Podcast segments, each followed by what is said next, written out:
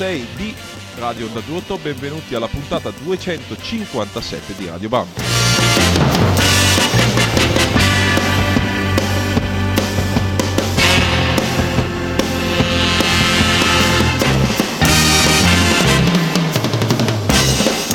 La trasmissione che vi tiene compagnia ogni martedì sera dalle 9 alle 10 e che è curata dalla fanzine BAM Magazine che trovate su www.bam-magazine.it che tratta del meglio ma soprattutto del peggio del punk rock e della musica underground. Ci trovate anche sull'applicazione podcast del vostro smartphone digitando Radio BAM, trovate tutte le puntate precedenti ascoltabili sia in streaming che in download gratuito, potete anche iscrivervi gratuitamente e riceverete il download il giorno dopo della messa in onda della puntata che ora è in diretta.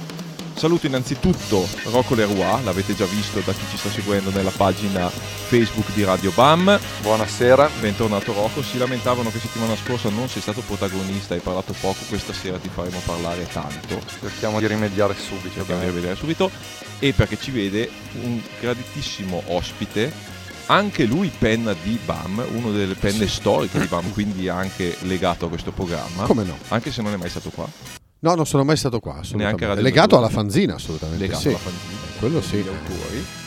Benvenuto a Stefano Gilardini. Grazie Franz, grazie a tutti. che ormai se seguite qualsiasi tipo di Esatto. media nazionale conoscerete perché è in tour di promozione del suo libro La storia del punk. Abbiamo, abbiamo una diapositiva della storia del punk? Eh?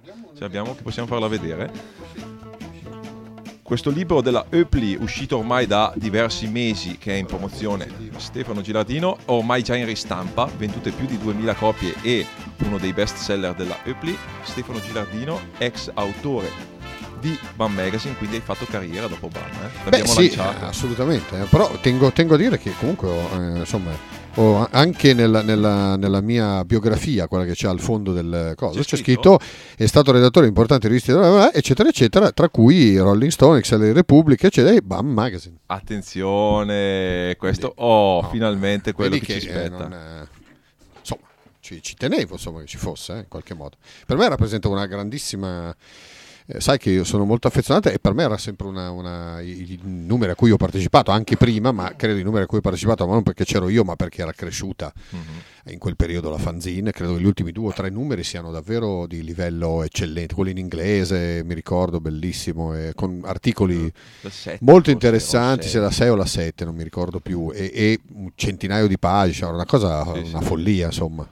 Eravamo dei bravi ragazzi. Eravamo dei bravi ragazzi. Anzi, insomma. ti rilancio, dovremmo prima o poi fare una nuova. Un Ma nuovo- chi lo sa, non sarebbe male, eh, almeno Eh? un numero conclusivo con, con fatto veramente, veramente con allegato un D, sai, quelle cose proprio da, Eh, da megalomani, un flexi. esatto, quelle cose da megalomani che poi dopo buttiamo solo via dei soldi, però almeno eh, sarebbe divertente farne ancora una. Ma tra l'altro, ma anche di più, perché comunque da BAM, giusto per fare un po' di storia, siamo sopravvissuti come radio show in questo momento, ma anche Beh, come come organizzatore, BAMFest. tra esatto, quindi, quindi- è sempre, ormai praticamente la BAMFest va avanti di per sé, sembra una cosa a sé stante, cioè nessuno si ricorda perché si chiama BAMFest. Eh, è vero, è vero, è perché eh, da quando, quando è uscito l'ultimo? Dieci anni fa? No, l'ultimo forse un numero di più. BAM sarà uscito 5 anni fa, 6 anni fa.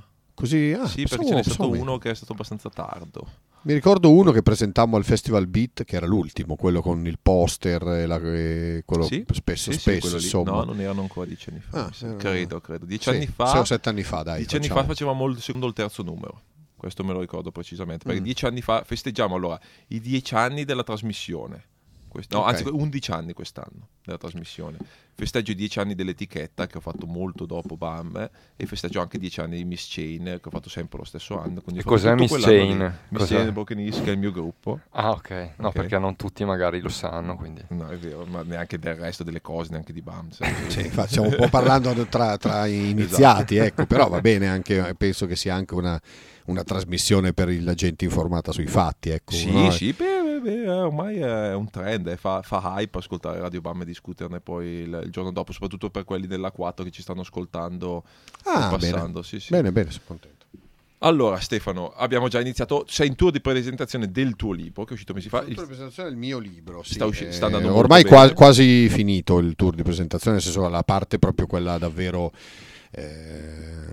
schedulata fino in fondo. Con, ho fatto oltre 25 date eh, da ottobre a, a oggi. Perché quindi- spieghiamo, cioè, tu praticamente come proprio un gruppo in promozione, un gruppo musicale in promozione del proprio disco, sei andato nelle varie librerie, concerti, librerie, negozi di dischi, concerti, mh, cercoli arci, un sacco di posti, insomma.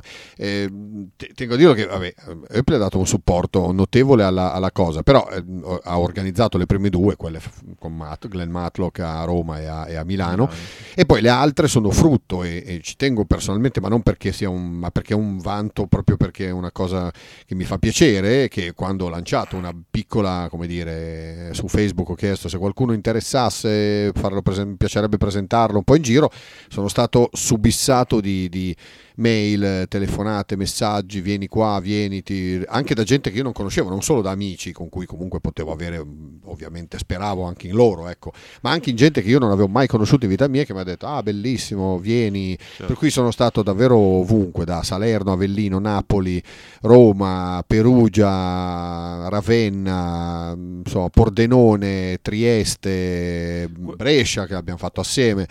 Eh, Queste richieste Milano, e insomma, questo successo, secondo te, è dovuto al fatto della tua fama come giornalista, visto che hai passato diversi anni tra Rock Sound, speciale punk di Rock Sound, Bam e Rolling Stone, o, e qua è la prima domanda, da comunque il voler riscoprire, rivedere, rivivere la storia del punk eh, o comunque la- l'attenzione che c'è nel punk?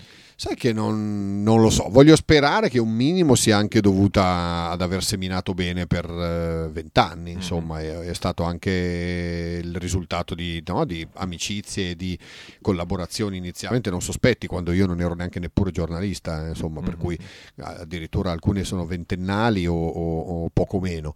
Eh, per cui è bello che ci sia stata così tanta risposta. Mm, Penso che, guarda, anche molto banalmente un po' il libro abbia intercettato una nicchia e una voglia di determinate cose che forse, mm, so, come dire, forse mancava in questo istante. Non voglio farmi tante menate sul eh, il libro e il non libro, cioè, ognuno giudicherà come vuole, però eh, certamente mancava un libro del genere che fosse 40 anni o 50 di questo tipo di, di storia, di questa musica e in qualche modo siamo riusciti a, a- a- boh, devo dire incredibilmente a- anche a, mm, a- recuperare un sacco di pubblico che magari si era un po' mm, disamorato, che non inter- a cui non interessava più troppo partecipare a certe cose. Devo dire che tutte le date, tranne veramente rarissimi casi, ma che non mi sento nemmeno di dire perché sono stati belli in ogni- in ogni- ad ogni modo, ci sono state sempre tantissime persone che sono venute anche al, dire, al Leo Club, Al al Leo Bar come, come abbiamo fatto io e te, insomma tantissima gente, ho venduto una marea di copie del libro.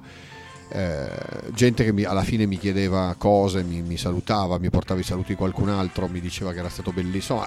Questo un, un successo fuori da, una- ogni, da ogni previsione. Hai una me. storia e una quella che chia- chiamiamo credibility nella- nell'ambiente. Cioè, farti sì, esempio, forse sì. Io non, non mi approccerei mai a un libro monografico sul punk, detto sinceramente perché avrei paura di quelle guide che c'erano un tempo. È sai? vero, è vero. E quindi ti sembra sempre un po' una roba scritta tipo accademicamente. Sì, il su- o il Bignami. Esatto. Invece in questo caso qua il tuo libro cosa differisce da un Bignami così? Cioè, Beh, non lo un- so, ma lo faccio spiegare a te. Non è, un, beh, sì, non è un bignami, che non, non- non c'è nulla di male a fare i bignami. A scuola li abbiamo, non so voi, ma io ne ho usati tantissimi i Mm, mm, bignami mm. quando ero più giovane. Ma a parte quello, non volevo, non è un'enciclopedia, non volevo che fosse un'enciclopedia, non era una lista di nomi o, o una, o una- quello che una volta no, quando compravi l'enciclopedia del rock italiano o del rock in generale c'era la lista dalla A alla Z di tutti i gruppi. Quello una volta era un utile strumento di lavoro per chi faceva il giornalista come me, che non c'era internet, e allora per cercare informazioni su un gruppo, se le avevi in un libro, avevi tipo le discografie, o, o era, un, era un mezzo molto semplice per recuperare informazioni. Eh, ora no, questa una cosa, una cosa del genere per me sarebbe abbastanza, è abbastanza inutile e in più esiste anche Wikipedia se uno vuole semplicemente cercarsi delle notizie di un gruppo in maniera molto vaga. Per cui io volevo scrivere delle storie, volevo scrivere una storia che secondo me ha una storia con un filo ben, ben- ben preciso, un filo rosso che unisce eh, il primo disco dei Velvet Underground e quello dei, dei, non lo so, dei Turbo Negro o, o chissà, anche più, anche più vicino ai giorni nostri, per fortuna, insomma. Per cui era un modo per mettere assieme un sacco di storie senza nessuna smania di, completi- di completismo, di quelle cose da ah no, deve esserci tutto di tutto. Credo che manchi un sacco di roba. Spero che se qualcuno vuole completare con altre cose va benissimo, io sono felice. Il- quello che avevo da dire, che volevo scrivere del punk era quasi tutto qui, direi poi magari ci avrei mm, con un 50 o 100 pagine in più sarei stato ancora più felice, ma poi sarebbe diventato davvero una lettura troppo impegnativa, lunga. Il fatto che sia già 350 pagine secondo me già lo rende un tomo piuttosto magari che spaventa anche chi, chi non è abituato a leggere cose così imponenti. Ecco. Però è fatto in un modo quasi anche fanzinario, cioè alcuni Sì. capitoli sono autoconclusivi, hanno dei box molto interessanti che analizzano magari Sì, un sottogenere, oppure ci sono, non so, eh, le citazioni di vari personaggi relative a un determinato discorso. È vero, è vero, è vero. Ci Quindi- sono, è impaginato in un modo anche, secondo me, molto furbo, eh, proprio perché non avendo fotografie o avendone una per ogni capitolo, e questa era una scelta editoriale, un po' anche una scelta, come dire, economica, se no mh, sarebbe costato una follia. Eh, la- la- la- il modo di impaginare in questa, in questa- cioè il, tipo di impaginazione rende A in qualche modo più, più leggero il- il- la, lettura perché è inframmezzata continuamente da Esatto, box sì. e da, e da altre cose e da, da citazioni come dicevi tu.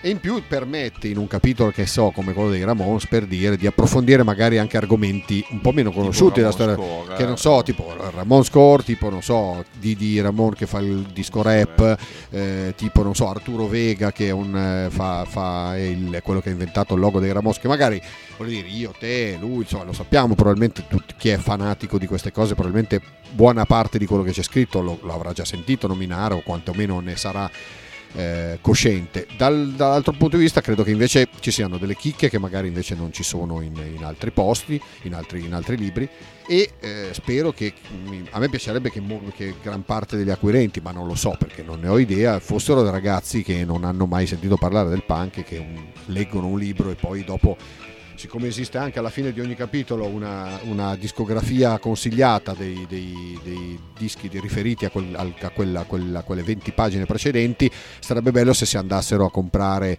non voglio dire scaricare, ma si comprassero qualcuno di questi dischi in formato che voi preferiscono, vinile o CD, insomma, e se lo ascoltassero, insomma, sarebbe bello se fosse anche qualcosa per, però per avere una nuova generazione di ricambio, ecco, perché io ho 50 anni, eh, voi siete più giovani di me, però siete già attivi da un sacco di tempo e soprattutto mi mancano i quindicenni di oggi, ecco, quelli mi piacerebbe molto che un quindicenne o un ventenne di oggi eh, scopri- eh, potesse essere interessato al punk. Ammetto che nelle mie presentazioni la maggior parte sono persone che stanno tra la vostra età e la mia, se non di più. Eh, però che vuoi farci? La musica rock è un po' è vecchia, quindi ha bisogno probabilmente anche di, di qualche altro colpo magico per svecchiarsi. Magari nei prossimi anni, lo dicevamo prima con lui, ora è tutto. No, le chitarre non sono più in nessun pezzo da classifica che si, che si rispetti o che si senta. Magari tra cinque anni uno di questi artisti diventa o scoppia un nuovo, che ne so, nasce un nuovo Cobain o un nuovo, una nuova icona del rock che trascina di nuovo 20-30 milioni di dischi in casa di ragazzini e si ricomincia il giro, ecco, è una cosa credo ciclica, insomma, è anche giusto che magari ci si riposi ogni tanto e poi peraltro io sono convinto che ci sia una, una vitalità anche nella scena punk, ogni tanto mi metto a guardare Maximum Rock and Roll o, o su Bandcamp eh, le cose consigliate e che magari me ne scarico un po' da sentire e ammetto che ci sono delle cose ancora entusiasmanti, soprattutto in posti strani, Messico, eh, Filippine o Indonesia, o posti che sono geograficamente un po' no, lontani da quanto avevamo noi idea del punk, però invece probabilmente il punk ha molto più senso in Indonesia o nelle Filippine di quanto ne abbia negli Stati Uniti o in Inghilterra, ecco forse. Allora, siccome non voglio fare torto ai nostri ascoltatori che hanno chiesto più Rocco Leroy, che è il nostro opinionista, hai, hai una domanda, hai qualcosa di interessante? Questa riscoperta del- delle chitarre ci sarà? Ti, ti chiedi qualcosa tu? No, allora volevo partire con un'altra domanda. Sì, Vai, comunque vai, vai. sicuramente ne ho alcune, poi vediamo, vediamo come va. Vediamo se me le Eh, regalo. ved- vediamo, no, vediamo come va il ritmo di conversazione. No, volevo partire chiedendogli, appunto, visto quello che diceva del libro e del fatto che non vuole essere un- una sorta di archivio omnicomprensivo, ma un viaggio un po' anche narrativo nel cercare una- un fil rouge, un qualcosa che leghi tante band che, che magari poco c'entrano in senso strettamente sonoro di sound, quale è appunto il tipo di, di legame di collante che, che lui si è creato oppure quello che probabilmente è il risultato di tutti i tuoi ascolti le tue passioni di una vita. Che, che, che Eh, cosa, cosa sarebbe il, il punk fondamentalmente per te? O un tipo di estetica, di sound, di attitudine? È un discorso È un- molte volte dibattuto. Per te cos'è? No, no, è vero, è vero. eh, anche perché non- fortunatamente non esiste una teoria come dire, valida e precisa. insomma, Anche ognuno ne un-. No, esatto, ognuno ne ha un'idea ben. Per me è stata una grandissima palestra di vita, innanzitutto mi ha insegnato, dire, ho iniziato prestissimo, lo, lo spiego nella- nella- nell'introduzione, che è, è l'unica cosa un po' personale del libro, che è scritto invece in maniera come se fosse una storia in cui io c'entro poco, nonostante invece mi riguardi di, di prima persona quasi, quasi in, ogni, in ogni capitolo. Però nell'introduzione ne parlo, insomma, io ho iniziato a dieci anni, ho- l'ho scoperto il punk, per cui è stato all'inizio un grandissimo, come dire, mh, una scoperta puramente musicale e anche un po' dire, estetica, no? a 10 anni o 11, 12 sono anche un po' impressionato da, no, dal giubbotto di cuoio, di pelle, dai- da- da- dal- dalle spille da baglia infilate in bocca o da, da- so, questa cosa un po', un po' più cruente. ecco. E la musica era un po' in qualche modo non so spiegare, non mi sono mai spiegato esattamente che cosa mi colpisse della musica, però in qualche modo aveva colpito il mio immaginario il vedere i Sex Pistols in televisione e sentire quella cosa lì mi aveva fatto venire voglia di andare a comprare dei dischi che io non avevo mai comprato in vita mia e di chiedere a mia madre di comprarmi un disco dei, dei Sex Pistols che poi non abbiamo comprato perché non era uscito, l'LP non c'era e il 45 giri non li avevano, quindi eh, comprammo un altro disco che poi è qua e che magari Eh, dopo facciamo ascolti. vedere, che esatto, questo adesso disco qui, insomma, il primo disco che io ho comprato nella mia vita a 10 anni, non so se si vede. Lo sì. avvicino io. Ma è questa, questa è la copia? È la copia Cioè, tutto La- la siamo qui quello. per questo? È quello lì, siamo qui per questo disco qua che è I'm Stranded dei Saints. Me se non conoscete, Eh beh, se non conoscete vi facciamo conoscere noi, magari fa- ve lo fa conoscere Franz adesso, ma eh, l'ha tratto con molta cura. tra l'altro molto- è la numero uno come di Zio Paperone, quella, quello su cui si basa. italiana? È una stampa, cre- italiana? sì, è una stampa italiana, Italia? 3500 lire eh, pagato nel 1977. E per cui è stato come dire un modo per eh, boh, come qualcosa dire, all'inizio è stato qualcosa di mio e di mio fratello, insomma, ma che eh, in qualche modo ci allontanava da, da- no? Non piaceva ai nostri genitori ovviamente, per cui in qualche modo assumeva già dei contorni più- molto più interessanti proprio perché sembrava un po' ribelle, che, che, insomma è un po' anti-establishment, sebbene noi non sapessimo neppure né cosa fosse l'establishment né perché dovremmo- avremmo dovuto essere contro. Però questo mi ha, mi ha in qualche modo eh, fatto nascere una passione fortissima per i dischi e per, per il, per colle- per il collezionismo in qualche modo dico sano per dire eh, senza manie di, di- di prime stampe o cose del genere. Però in qualche modo mi ha fatto venire voglia e poi mi ha fatto scoprire è stato una, una specie di- di enorme caleidoscopio che mi ha aperto la, la vista su, su qualunque tipo di cosa dal punto di vista politico quando avevo poi 15 o 16 17 anni quando c'è stato insomma, l'avvento dell'hardcore mi sono trovato anche comunque invischiato anche in prima persona in fanzine, in andare ai concerti proprio di, di- di- di persona, proprio andare a partecipare a concerti fatti da punk, gestiti da punk e interamente eh, dedicati a questo, a questo tipo di musica. Io non, non ho visto praticamente quasi nessun concerto fino a intorno ai 14-15 anni, o- oppure cose molto mainstream, insomma. È un'età abbastanza giovane. però- Sì, sì, ma il primo concerto io l'ho visto nel 79, quindi nel- avevo 12 anni. Con mio fratello e mio zio andammo a vedere Eugenio Finardi a Ivrea, allo stadio di Ivrea, quindi che a me piaceva molto peraltro, per cui non è che ascoltassi proprio solo quello. Mi ha in qualche modo, devo dire, il punk per me è stato innanzitutto un un- anche una, una grandissima ehm, modo per aprire la mente verso altre cose. All'epoca mi ricordo che quando andavo a comprare i dischi punk mi vendevano, potevano vendermi questo disco qua, ma anche quello di Ian Dury o quello di Elvis Costello, quello degli Stranglers, quello dei Clash, quello dei Ramones, quello dei Dead Boys o quello di Blondie. E io non mi facevo troppe domande sul perché uno suonasse in un modo, uno suonasse in un altro. Per era tutto punk perché in qualche modo era raggruppato in questo enorme calderone. Ed è una cosa che a me è servita anche molto nella, nella vita, proprio il fatto di un po' disdegnare questa, questa categorizzazione, sebbene poi l'abbia usata nel libro per questioni molto, Certo. di, di pure semplice, eh, come dire, era, era semplice incasellare in un certo modo per fare dei capitoli, ecco, in quale, se no sarebbe stato difficile riuscire a portare a termine il libro. Però è stato, mi ha fatto scoprire moltissime cose che io non conoscevo dal punto di vista letterario, della fotografia, dell'arte, della moda.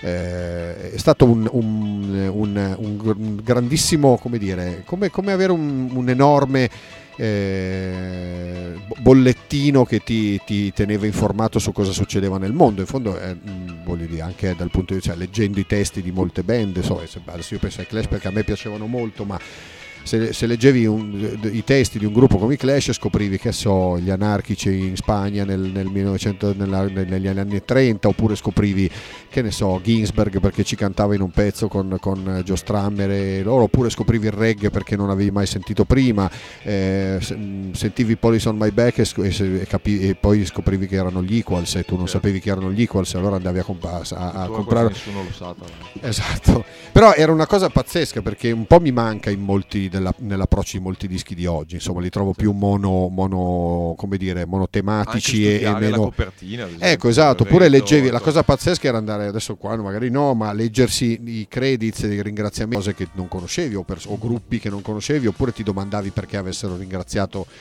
questo personaggio mh, mm, oppure un altro eh. e quindi era molto bello era, era un modo per, per, scoprire tantissime altre cose io sono per me è stato un, un effetto domino e per me il fil rouge è quella roba lì, l'effetto domino che da, un, da, una cosa mi ha fatto passare a un'altra. Io potrei dirti, fare trovare delle, delle enormi cioè potrei dirti che dai Ramones poi scopri, che ne so, vai, vai a sentirti gli Heartbreakers, dai New York Dolls vai a sentirti gli Heartbreakers e poi scopri che c'è Richard L, vai poi scopri che il CBGBs e, e dal CBGBs passi a Blondie e poi dopo scopri tutta la scena di New York e poi, cioè è un enorme, insomma è tutto concatenato in qualche modo perché eh, ogni volta che si trovava un articolo ed era difficile trovarlo, si trovavano anche rimandi a un sacco di altri gruppi. No? Uno ti diceva assomigliano a questo, a quest'altro. E... Questo però non è una cosa comune al rock in generale. Cioè, faccio e poi arrivo al punto. Cioè, questo discorso qua lo sento fare ad esempio a Springsteen quando parlava del suo amore per la musica. Diceva: Sono andato a comprare gli Animals poi dagli Animals ho scoperto quelle cose prima, quelle cose dopo, mi ha aperto il mondo, guardavo le copertine, guardavo questo, i Rolling Stones, eh, Beach Boys, roba del genere, le, eh, il beat, le cose. Cioè, eh, la cosa che mi ha sempre un po' eh, interessato, ad esempio, prendiamo i Saints che adesso andiamo a ascoltare. Eh, avendo girato spesso con i Radio Birdman che fondamentalmente sono dello stesso periodo stessa, sì, sì, sì. stesso continente loro dicevano eh, se tu tuttora gli dici che sono un gruppo punk loro ti guardano e dicono no i, i punk ci odiano loro che vengono dalla vecchia concezione sì. di categorizzazione della musica dicevano no noi eravamo noi gli, i Saints eravamo gruppi rock and roll noi suonavamo rock and roll eh, è vero, eh, eh non, non c'era quella concezione cioè come mai a un certo punto siamo arrivati ad avere delle categorizzazioni così eh, nette, ma soprattutto che chi sta in queste categorizzazioni tende a differenziarsi da quello che è il resto. Ti faccio un esempio, quando io sono cresciuto il punk era totalmente una cosa diversa dal reggae, cioè nel senso noi ci differenziavamo, eh, noi eravamo i punk, non perché certo. ci vestivamo in ma perché odiavamo il reggae, quindi noi ascoltavamo il punk rock, ascoltavamo i Queers, ascoltavamo i Ramones, ed era una cosa diversa dal reggae. Poi però vai a vedere storicamente certo. nella storia del rock and roll queste categorizzazioni non c'erano, soprattutto per quanto riguarda gli artisti, cioè mi sembra che sia un problema che si fa, si fa il pubblico. Ma è sempre stato così dopo. perché um, se tu prendevi, se tu ascoltavi Joe Strammer, lui ascoltava no, Springsteen, esatto, Bob esatto. Marley e Woody Guthrie e, e, poi suonava i Clash, insomma, per cui non, esatto. non, c'era questa roba. Se tu senti un disco dei Clash come sandinista in cui dentro ci sono soul, RB, eh, disco, hip hop, punk, new wave, eh, reggae, qual- calypso e qualunque altro genere ti venga in mente, capisci che in fondo era proprio solo una questione di attitudine, di come tu le suonavi le cose, non, non certo del, del, no, della purezza del suono, suono. e chi se ne fregava in fondo di come, di come veniva fuori.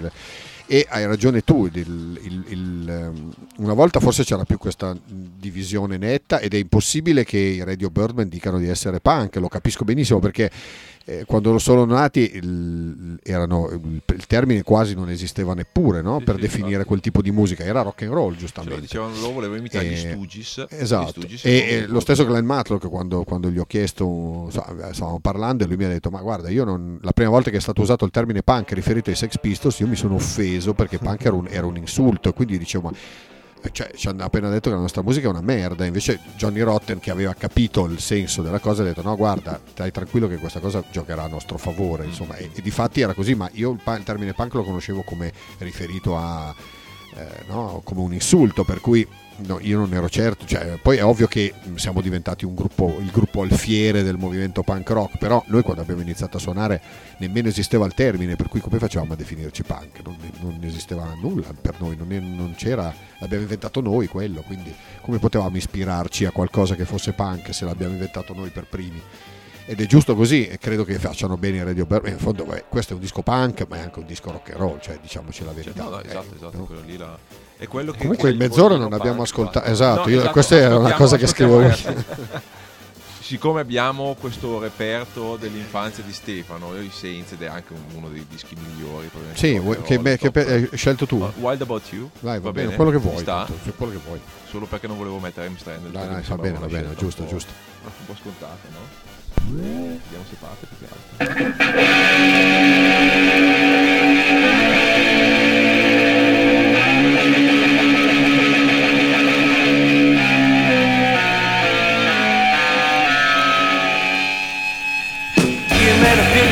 jungle avenue And like a wild man on a rampage. Yeah, I found this apart, baby, where are you? I feel like a hard book to reach it But honey, I don't want to get you yeah, you look so good I could eat you. But I won't get the steak, so I wanted you. I'm right about the way out, clothes you wear. The pretty dresses you took up there You laugh at me, cause I'm a staring at you Honey, laugh at me, a bunch of loving it too Cause you're wild, and I'm a wild about you. You're wild, and I'm a wild about you. Come on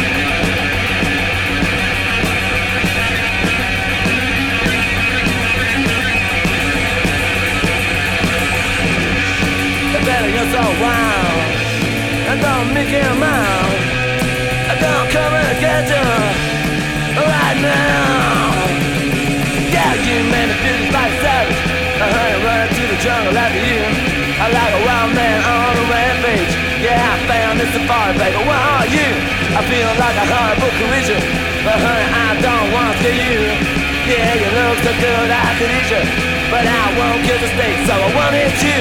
I'm wild about the way out, clothes you wear, your dresses, you took up there. You laugh at me, cause I'm staring at you.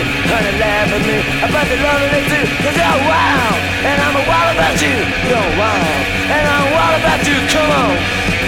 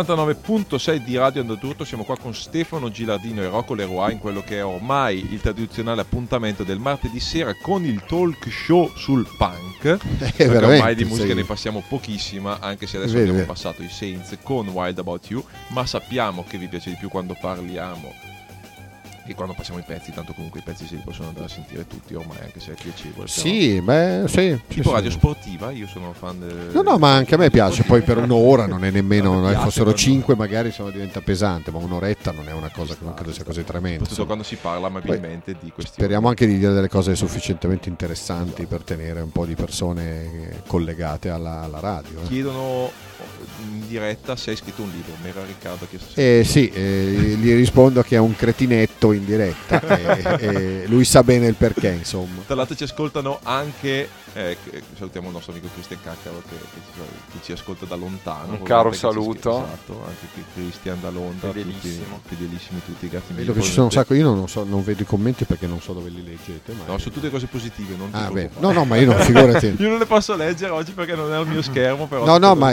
sono, sono contento, poi ti ripeto. Anche- sono anche stupito del fatto che, per esempio, il mio il libro eh, non, non ho- non ho- c'è stata ancora neppure una recensione negativa. E se non so se da un lato essere eh, forse qualcuno che ci vorrebbe qualcuno che dice, non so, qualche Lo cosa mandiamo di. a Gigi, al nostro amico Beh, non c'è Gigi, Gigi non, non fa testo, me ne parlerà Anzi, adesso sicuramente. stavo pensando a una domanda che pot- potrebbe dirvi Gigi, ma ve la dico dopo perché prima c'è la considerazione su quello che avevano detto di Rocco Leroy. Sì, eh, esatto, da, come sempre dai fuori onda o dai viaggi in macchina escono alcuni spunti salienti. Quindi volevo chiedere a Stefano, eh, visto che prima parlava del, del fatto che, che le band na- che fanno parte diciamo, della macro scena, macro genere, eh, etichettabile come punk, appunto sono di estrazione molto molto varia, anche se magari ricollegabili a un immaginario comune.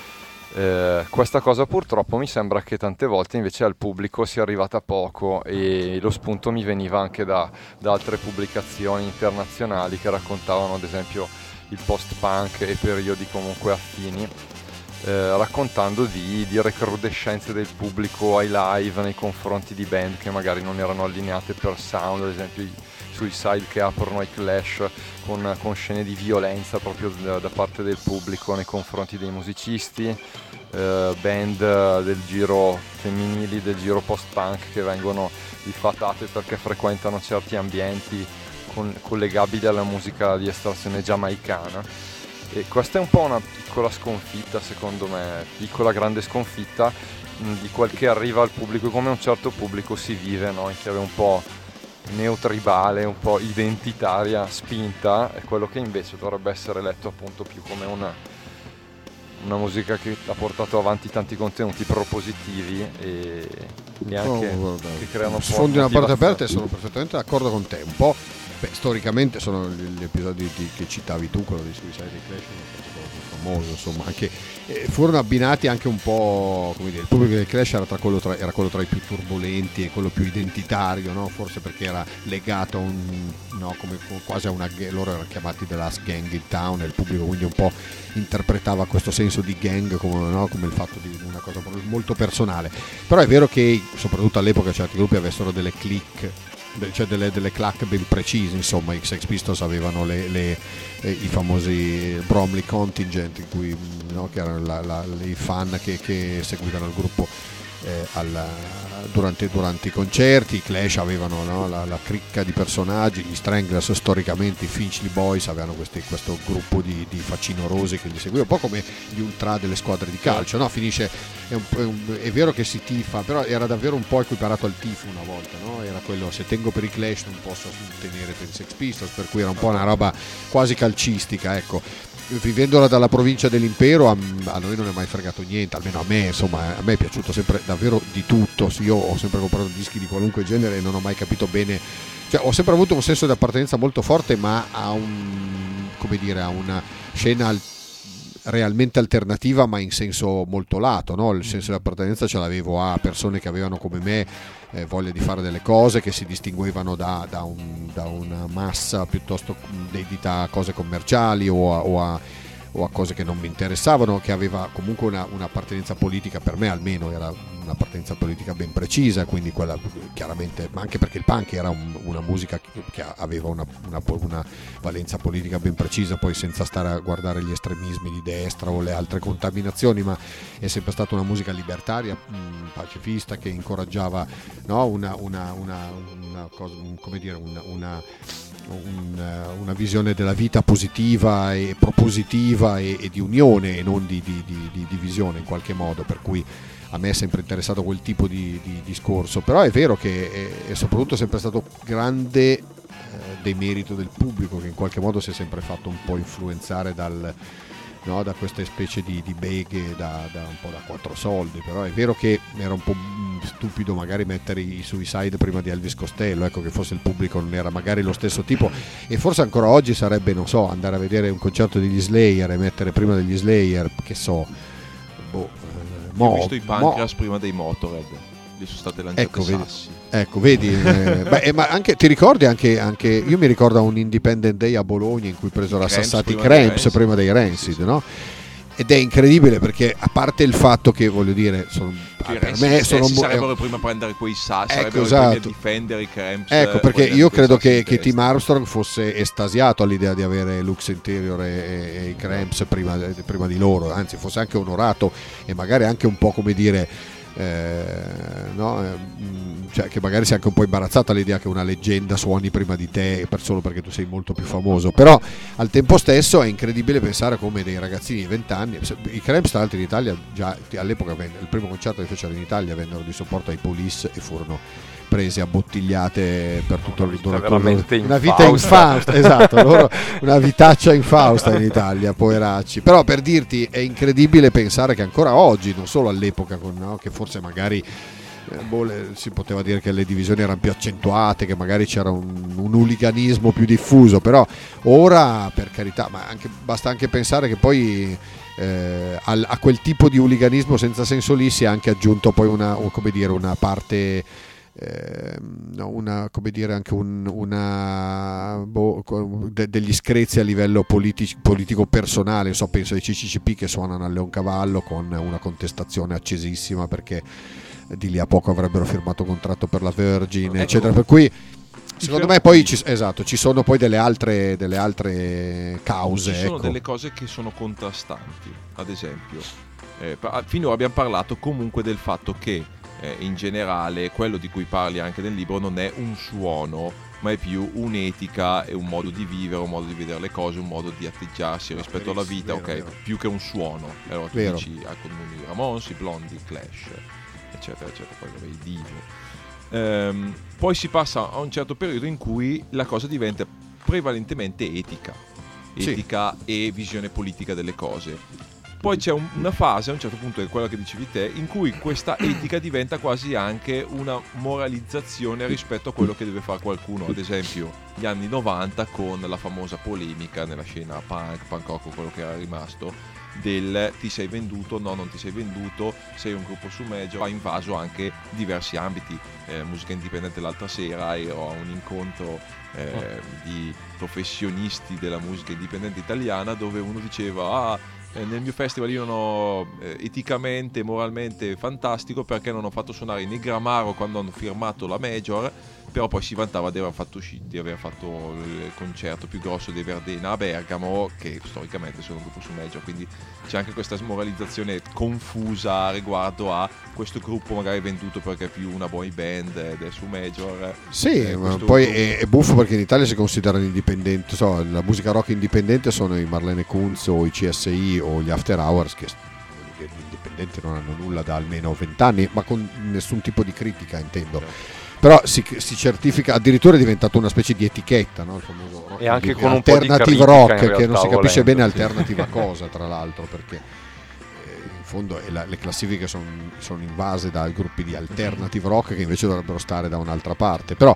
a parte questo, è vero quello che dici tu, c'è stata una, una moralizzazione della scena che io ho sempre trovato anche abbastanza. Eh, già all'epoca forse quando poteva avere un senso magari insomma alla metà degli anni 80 quando si cercava in qualche modo non dico non voglio dire la moralizzazione ma magari il, il tentare di stare chiusi rispetto al di, di, di erigere un po' delle barriere dei muri verso il mondo esterno era anche un modo di preservare la purezza l'innocenza e, e l'integrità artistica di un movimento che stava ancora un po' crescendo e che stava per no, in qualche modo aveva ancora delle cose da dimostrare. Poi a un certo punto che, boh, era diventato davvero impossibile perché dovevi criticare gli Husker Du se volevano andare a firmare. Tra l'altro gli Husker Du hanno fatto due dischi per una major che sono esattamente identici ai, ai dischi fallendo prima. tra l'altro miseramente Fallendo miseramente, ma peraltro secondo me Warehouse, l'ultimo, è uno dei dischi più belli degli, dei, dei, degli Husker Du. Per cui non è che dici beh, hanno fatto, hanno Beh, tentato. Day, il loro disco più bello è eh, cioè, credo che tutti siate d'accordo fan di Green Day il primo disco su Magic Eh sì, perché Duki, certo. E che peraltro Duki è esattamente è il, è il disco precedente su Lookout prodotto bene. esatto Tra l'altro c'è pure Welcome to Paradise che l'hanno, rifi- l'hanno ripigliata e l'hanno rimessa nel disco, no? Era già in un disco precedente. sì sì, sì. Per cui era davvero una questione di, di lana caprina, era una questione che poi dopo nasce, è ovvio che se vogliamo fare da un punto di vista puramente etico, se tu, come dire, i fugazzi eh, incidono, vendono un milione di copie o 500.000 copie di un disco senza dover nemmeno passare da MTV, da una qualunque rivista commerciale, da un'etichetta, da un promoter di un certo tipo facendo i concerti a 5 dollari, insomma, eccetera, eccetera, eccetera. E benissimo, eh, il, il modello è scarsamente replicabile, nel senso che i Fugazi sono una delle pochissime eccezioni a, a, questo, a, questa cosa. E non mi sento di fare una colpa se uno ha deciso di provare a fare il colpaccio della propria vita. Tra l'altro mi fa ridere, insomma, pensavo a quando raccontava nel documentario degli, degli Hall, dei Descendants. Mm-hmm. Bill Stevenson diceva quando andammo, firmammo per una major eh, per un breve periodo agli Hall e, e finirono per su una major con i soldi dell'anticipo di due dischi per cui firmammo ci costruimmo uno studio di registrazione dove, ancora tutto esatto. che, che, è quello che ci dà da vivere 25 anni dopo insomma 20 anni dopo americana va a registrare esatto quindi mi dico beh allora boh dai se quei soldi lì potevano essere buttati via per incidere un brutto disco di, di rock o di pop o di che ne so se li hanno dati mi fa piacere che Bill Stevenson non debba preoccuparsi di come guadagnarsi da vivere e possa tranquillamente ecco io sono un po' più pragmatico su queste cose non mi sono mai fatto questi problemi così. Voglio dire è brutto se ti vendi per una roba brutta cioè se decidi che sei Liole fai un disco che sembri eh, non lo so, New Kids on the Block, allora mi dico, beh, insomma, hai voluto fare il passo più lungo della gamba e ti sei snaturato per venderti ed è, ed è finita male. Ma se fai un disco uguale a quello di prima, semplicemente con un marchio diverso, vabbè, insomma, si può discutere mille volte se è più bello avere Epitaph o, o Sony sul proprio, sul proprio disco, ma al di là di quello, insomma, in fondo poi è una roba anche ridicola perché negli anni 70 eh, tutti i gruppi esatto. che amavamo noi, Virgin, Sex Pistols, Clash, Ramones, Blondie, e, Wire eh, che hanno fatto capolavori a ripetizione erano tutti su major o quasi tutti su major esiste un lato positivo del, della chiusura? Perché ragiono sempre su una cosa ad esempio io che sono dentro più o meno nella scena punk rock eh, e soprattutto quella Ramon Score quella che diciamo Ramon Score eh, da un lato c'è una chiusura mentale quasi eh, ermetica, cioè nel senso c'è proprio, ok, questi gruppi sono fighi, questi gruppi sono punk rock, tutto quello che ha appena una chitarra meno distorta, cassarulla in quel modo lì, un, delle influenze un po' così, non è punk rock. Ok, proprio dalla, da, eh, mi immagino, cioè, non so, cioè, il nostro comune amico Jean-Claude eh, John del Davis Den, oh, oh, oh, oh, non è punk rock quello, nel senso, è proprio decidere cosa è o cosa non è. Dall'altro lato, eh, che è una roba che assolutamente disprezzo, ok? Perché secondo me cioè, quindi lo, sta, lo, stai, lo, stai, proprio sì, distruggendo. Eh, eh, disprezzo, ti voglio bene, cioè, però sai che è vero. Eh, cioè, lui è uno di quelli che fa il paragone, eh, i, i, Ramones sono i Beach Boys o i Beatles concentrati, velocizzati, roba del genere, sono stati influenzati da tutta quella storia musicale così, però per lui la musica è nata con i Ramos e dice eh, anche se quella cosa lì è derivata dal, dal, latte, se quel prodotto lì è derivato dal latte, non vuol dire che mi deve per forza piacere andare a ciucciare no, la mammella della mucca, roba del genere, che per me è un discorso che è una metafora che non ci sta, però vabbè. Detto questo, c'è un lato positivo, ovvero in tutti questi anni qua in cui poi il Ramon Score non si è più ascoltato, la scena è calata così, quella nicchia che è rimasta chiusa e ha conservato la questione dà in modo che adesso ancora ci siano quei gruppi, ci sia una microscena e, e lo vediamo non so nel punk rock ad uno che è partito un po' da quella scena lì, cioè ci sono queste 500-600 persone in Europa o di più nel mondo che si considerano amici, si conoscono tutti, si ritrovano e ascoltano quel determinato musica, ascoltano tutti quei gruppi, comprano tutti quei gruppi e danno la possibilità a quella microscena di, di partecipare. Quindi se da un lato c'è una cosa che va totalmente in antitesi a quello che abbiamo che è l'amore per la musica fondamentalmente no, certo. okay? la sto- della storia della musica e della cultura musicale perché cultura è dall'altra questa chiusura mentale in, in alcuni casi eh, ti permette a una nicchia di continuare a esatto, vivere, a sopravvivere, esatto. che è, la, è, il lato buono della, della faccenda eh, fa, fatico un po' di più a, a ritrovarmi all'interno di... di mi sem- ho sempre faticato a trovarmi all'interno di, di nicchie, insomma, perché eh, boh, il club esclusivo mi ha sempre fatto un po' eh, come dire così, un po' incazzare perché a me piacciono talmente tante cose e mi piace spaziare e variare, ascoltare talmente, sono curioso di... esclusione e non è positivo come dovrebbe essere la questione. Esatto, perché poi fosse, cioè, voglio dire, se la cosa fosse io sono, voglio dire, anche, anche io potrei rientrare, no? In un fondo in quella nicchia, nel senso che anche a me piacciono i Ramones, piacciono determinate cose e quindi potrebbe interessarmi venire a vedere il punk rock raduno per vedermi magari un gruppo o due gruppi che a me interessano di quella roba lì ma che tutto poi debba risolversi attorno a quello e, e, al di fuori di quello qualunque roba sia tipo ah ma perché non ascolti gli Schiantos? Ah no non, non oh, o, o, i Divo. eh, eh, perché, non li, perché, non ascolti i Divo? Ah no perché non suonano distorti perché non fanno quella roba lì eccetera ecco a me un po' quella roba li spaventa perché la trovo eh, dice, la trovo un po' preoccupante ecco. no ma va bene va benissimo eh, per carità c'è, c'è chi probabilmente nella vita di gusto ha, ha voglia di ascoltarsi 20 dischi nella, e chi invece come me non bastano mai, chi invece come me non bastano mai, cioè a me eh, vorrei, vorrei avere un disco del genere ogni, ogni, ogni, settimana, ecco, e non che suoni ogni volta un disco diverso, non vorrei avere 15 dischi dei Divo, ascoltare, cioè mi, eh, anche questa cosa qua, eh, io trovo che sia una cosa, l'ho detto un paio di volte nelle presentazioni, ed era questa, fino a un certo punto e secondo me lui è d'accordo. Perché, perché Fino, finora sono d'accordo al 99% con tutto quello che hai detto. Ecco, questo secondo me lo, sarei d'accordo, ma anche perché fino a un certo punto, diciamo attorno alla metà, fine degli anni 80, eh, se andava a un concerto, cioè io andavo, andavo, ero un ragazzino, andavo a vedere i Divo e dicevo, cazzo i Divo, fantastici, voglio fare un gruppo anch'io, ma faccio i gli screamers, faccio i Ramones, faccio i... cioè prendo buono no, il fatto che everyone can do it, do it yourself, posso farlo anch'io perché chiunque può farlo, per fare una roba mia, non che assomiglia ai Divo, anzi voglio fare un gruppo che sarà più figo dei Divo, allora a un certo punto avevi eh, non so, il pop group, avevi le Raincoats, avevi le Slits, avevi gli Human League, avevi i Joseph K, avevi tutto il post-punk inglese per esempio e nessuno dei gruppi assomigliava a quell'altro. Poi a un certo punto invece si è cominciato ad andare al concerto dei Bad Religion e uno diceva, cazzo fighi Bad Religion, faccio un gruppo e suono esattamente uguale ai Bad Religion. E allora a un certo punto ti trovavi, non so, la Burning Heart che aveva 70 gruppi nel roster, per faccio l'esempio, sì, o la Epitaph, eh, insomma non voglio o dire la o la Fat Track, o, in cui 8 gruppi su 10 suonavano Fat Track o suonavano Epitaph o suonavano Burning Heart, cioè suonavano identici a un modello originale che erano i NoFX per per la, o i, Legwagon per la, per, la, per la Fat Rack, i Bad Religion e che so, i, i, i Green Day per la, lookout, per la Lookout e, e, non so, i Millen Collin che già somigliavano ai Bad Religion e, mm. eccetera. Quindi mi dico, perché a un certo punto mi piacerebbe sapere cosa si è inceppato per cui a un certo punto la musica è diventata emulazione e non più eh, sp- un, una spinta propositiva verso qualcosa, oppure dire una, un'ispirazione per fare di meglio. No? Io, è come se uno leggesse un libro di eh, che so io, di Stephen King e dicesse adesso ne scrivo uno identico. Ma chi se ne frega, voglio dire, se abbiamo Stephen King che è bravissimo, non è necessariamente detto che ne serva un altro, come non servivano i 2000 cloni dei Bad Religion e non servivano, secondo me, ma è questa una mia opinione, i 3000 cloni dei Ramones.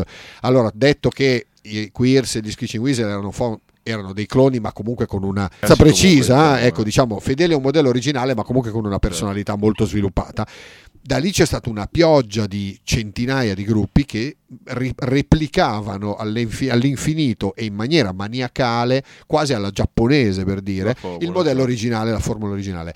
Quello ovviamente, cioè io che, sono, che mi ascolto i Ramones, non mi viene voglia di ascoltare i no so, dico un gruppo, non vorrei dirne uno che poi, dico, poi dopo si offende perché è un gruppo così, non lo so. Chiunque nominerai si offenderà. Esatto, non ne nomino nessuno, uno di quelli che, che suonano no, queste robe qua, Ramon Score, eccetera, perché eh, eh mi diventa quasi, cioè capisco che per loro sia bellissimo, eh, ma per me io faccio fatica ad ascoltare un, un modello, un, un, una copia della copia della copia della copia. Cerco di rispondere alla tua, do, alla tua domanda dando una possibile spiegazione. Abbiamo nove minuti, nove poi minuti, devi portarmi a prendere il treno. Non è possibile che un certo punto si è raggiunto la possibilità di emulare, cioè che il tempo, non so, i Ramones è famosa la storia che loro volevano suonare come i Bay City Rollers, solo che A non erano capaci, B non avevano le possibilità di produzione. Beh, ma se ascolti i loro dischi sono completamente. Cioè, voglio dire, un conto è ispi- dire vorrei suonare come quello, ma poi il modello viene completamente Oppure, diverso. so, sentivo l'altra sera un podcast di Little Steven intervistato da Mark Maron e lui diceva quando io ho scritto le prime cose di Southside Johnny che è Blue Collar roba del genere Ok. diceva la, la, la hit che mi aveva venuto in mente io stavo scrivendo un pezzo per i Drifters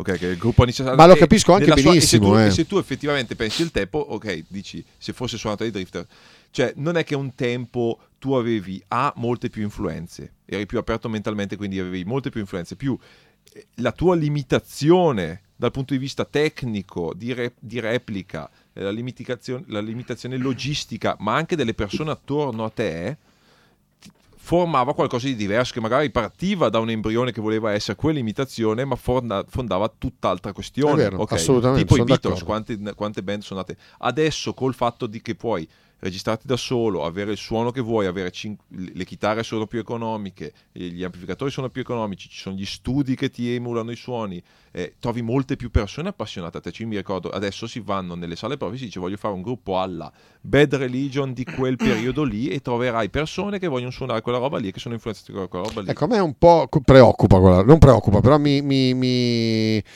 lo trovo un po' sminuente, ecco, anche un po' avvilente pensare che uno suoni musica per suonare, cioè lo puoi fare, diventa un hobby divertente, ma ecco, boh, come dire, io la vedevo più come, come una, un, no? mi manca un po' la- l'afflato artistico e la ricerca in qualche modo no? di, di abbattere le barriere, come di questi erano gruppi che dal nulla e, voglio dire, era una questione di vita o di morte suonare, suonare nei divo e, e esprimere la propria personalità in maniera così debordante mentre li invece sentiamo un pochettino? Ce li sai, sentiamo? sentiamoli Facciamo anche la perché poi tra l'altro è finito dai, Facciamo la, la dai, cover- dai, e poi la facciamo- mettiamo in sottofondo nel caso, va Dai. bene. Cioè, giusto per significare il vivo. Ecco, tu immaginati nel 77, 78, che poi il pezzo tra l'altro è uscito nel 78 questo LP che, che vediamo qua, ma pezzi, addirittura i primi pezzi di Divo risalgono al 74-75 in questo stile, addirittura più robotici e più lenti, insomma. Ed è assolutamente straniante pensare che in mezzo al nulla più totale degli Stati Uniti, del- che- in cui persino uno come Bruce Springsteen era visto come un alieno che suonava delle cose strane, potevi puoi immaginare cosa potessero pensare di un gruppo come no? che arrivavano vestiti con cinque tute gialle, uscite da una fabbrica di, di- di- di gomma di Akron e suonavano una cover di questo genere di, Jagger e Keith Richards, no? E Satisfaction. Era una cosa assolutamente straniante. Ecco. A me quel senso di, di straniante lì non lo trovo da tantissimi anni. Trovo tantissimi gruppi che dico, ah sì, sembra, è vero che sono passati anche, ci sono 40 anni in più e quindi è difficile non sembrare, però sembrarci apposta lo trovo anche un po' troppo, lo trovo troppo. Ecco. Rocco? Mentre in Sì, eh, Get No Satisfaction dei Divo. Io appunto avrei una. un- avrei diverse domande, ma non c'è tempo, quindi Vai, vai. ne scelgo una sola, definitiva, eh, per fare un punto della situazione ideale ehm, da parte del nostro ospite. Sullo stato appunto del- di questa- questo ritratto che ha fatto di band ormai molto statiche, fenomeni di emulazione di un genere estetizzato da, da decadi e decadi. E in più almeno un decennio mm, trascorso ma ancora diciamo anche gli anni in corso e immagino che quelli prossimi futuri privo praticamente del sound delle chitarre elettriche nelle classifiche mondiali quale è secondo lui eh, il destino delle chitarre nelle produzioni che girano e lasciano un po' il segno nel mondo e se le chitarre dopo praticamente 6-70 anni in cui hanno troneggiato possano riuscire davvero a essere di nuovo interessanti e quindi potrà esistere una band Beh, che non è veramente possono- un- un'ottima emulazione di un'altra Più che, seppur non pos- più che potere grazie. lo spero tantissimo perché io sono ovviamente affezionato alle chitarre, ci sono nato, cresciuto e, ci e ancora adesso le ascolto principalmente, insomma non sempre ma eh, diciamo che fanno ancora parte della mia dieta quotidiana in qualche modo. Eh, che, che la non lo so, la, speran- la speranza è che nasca un, come dicevamo prima, un'icona o qualcuno di davvero di nuovo un po' trascinante per, per- per una questione puramente di, di, no, di appeal verso i ragazzini e quindi che possa in in qualche modo pilotare di nuovo l'attenzione verso un genere che in questo momento è, è vecchio, inutile negarlo, perché ha comunque 60, 70 anni, 80, quasi 80 anni tra un po', per cui no, 70 insomma. Eh, dagli anni 50 al, du- al 2020 sì, sono, sono 70 anni di musica e sono tantissimi ecco, per una musica, nessun'altra musica lo è così tanto eh, o che, che sia ancora minimamente in auge perché hip hop è di almeno 20 anni più giovane eh, se non di più e quindi comunque è ovvio che ci siano altri, altri generi che, che- che impazzano però boh, ci spero, è una cosa ciclica, credo che prima o poi tornerà. In fondo voglio dire, gli appassionati ci sono sempre. È ovvio che il livello- la- la- l'età si alza sempre inesorabilmente, quindi c'è da sperare che qualche quindicenne ricominci ad ascoltare le chitarre. Io invece voglio finire facendo una domanda a Franz, che è l'organizzatore. Sì, ma mancano tre minuti, guarda. Vai, vai, Tanto velocissima, insomma, del- sul punk, di essere- punk rock raduno di Sì. cui parlavamo prima e che, che- di cui voglio dire, io sono, sono, eh, come tu ben sai, anche su, nel senso supporto qualunque tipo di cosa, un po' per, per amicizia, un po' perché mi piace che, che ci siano iniziative di questo genere, ma che è molto, come dicevi tu, no? un po' Ramones centrico, era nato con questo tipo di, intento di di Vorrebbe queste persone. Ecco, cioè, se ci fossero i Suicide o i Divo, suonerebbero al punk rock raduno o non suonerebbero? Ok, ero solo Anzi, questo. ti dico di Mi più. chiede, ma mi- ok, per te va bene, ma il pubblico del, Non del punk rock raduno, ok, ma il, il pubblico del punk rock raduno arrivasse e si trovasse Alan Vega e Martin Rev che suonano Frankie Teardrop, Come reagirebbe? come reagirebbe? Guarda, Dicendo vaffanculo oppure cosa- grande successo? Una cosa proprio ultimamente. Bella La sensazione è che, siccome siamo alla terza edizione, abbiamo già annunciato, secondo me, eh, dei gruppi che mai potremo rifare, nel senso nello stesso momento che sono i Queers e Dan Vapid, dei ri- tutti i Riverdance, cioè più di così nel Ramones Core, più o meno fai gli Sketching Wizard o chiami i Ramones e sei a posto. La questione è che no- la gente non è mai soddisfatta, quindi vuole sempre qualcosa di più. Il problema è che le persone de- di quella nicchia, se tu continuerai a scavare in quella nicchia lì, poi tutti i finiscono, ma non saranno loro stessi non contenti. In più, l'idea del punk rock non è tanto quella di accontentare quel tipo di nicchia o quel tipo di suono, ma avvicinare più persone possibili, ed è il motivo anche per cui è gratis, al punk, ma soprattutto all'idea del do it yourself, e l'ascoltare musica, andare a vedere gruppi dal vivo.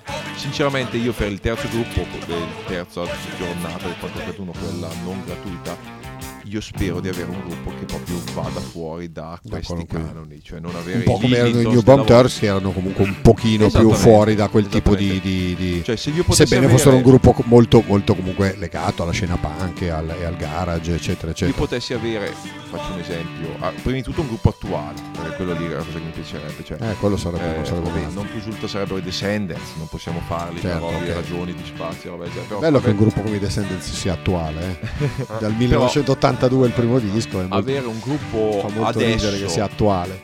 avere un gruppo di adesso che fa musica di adesso, roba del genere, cioè rock and roll, roba del genere, cioè, avere gli Hives, ok, avere gli Helicopters, avere Ok. i gruppi che sono adesso attuali. Cioè, attivi Attivi, attuali, non so esatto. quanto, perché Quindi anche no, questi quindi sono io la vedo gruppi più dal veramente punto di stagionali. vista etico ma anche di eh, apertura cioè se Brian Wilson venisse al Punk Rock Raduno e volesse suonare alla cosa io non, eh, non metterei mai o i Sonics o i Sonics venissero i Sonics il giovedì del Punk Rock Raduno credo Ok. che nessuno avrebbe nulla da dire se non ai più scemi sinceramente. Giustamente, ce ne freghiamo. tu verresti a vedere i Sonics E come no, certo, verrei, verrei. Tu, Anche se però qualcuno dei, de- del live dei Travoltas no, della, de- della passata edizione, qualche commento l'avevo sentito tipo eh, vabbè ma cos'è sta boy band, no, Esatto. commenti così, quindi Sono- non erano tutti allineatissimi. Eh, certo, non sono mai No, contenti. Sotto Ah, dobbiamo palco finire, c'era ragazzi. gente. Dopo però. di noi bande di storte, grazie mille a Stefano Viladini. Grazie a voi. Tornerai, non so quando facciamo uscire band. Sì, sì, ma tornerò quando volete, dai. Ah, cioè, Al prossimo Eh, treno cioè, di passaggio. Al prossimo treno torno, dai. Grazie mille, comprate la storia del Stefano Gilardino, compratelo. Eh, sta per essere ristampato, dopodiché andrà, esatto, finisce come il libro di Henry Rollins che poi per prenderlo ci vogliono più. Quindi compratelo adesso che potete. Grazie mille. Grazie Rocca. Ciao a tutti. Ci vediamo settimana prossima. Radio Bam. Ciao. Grazie per essere stati sintonizzati con noi dopo di noi Banti Scotte.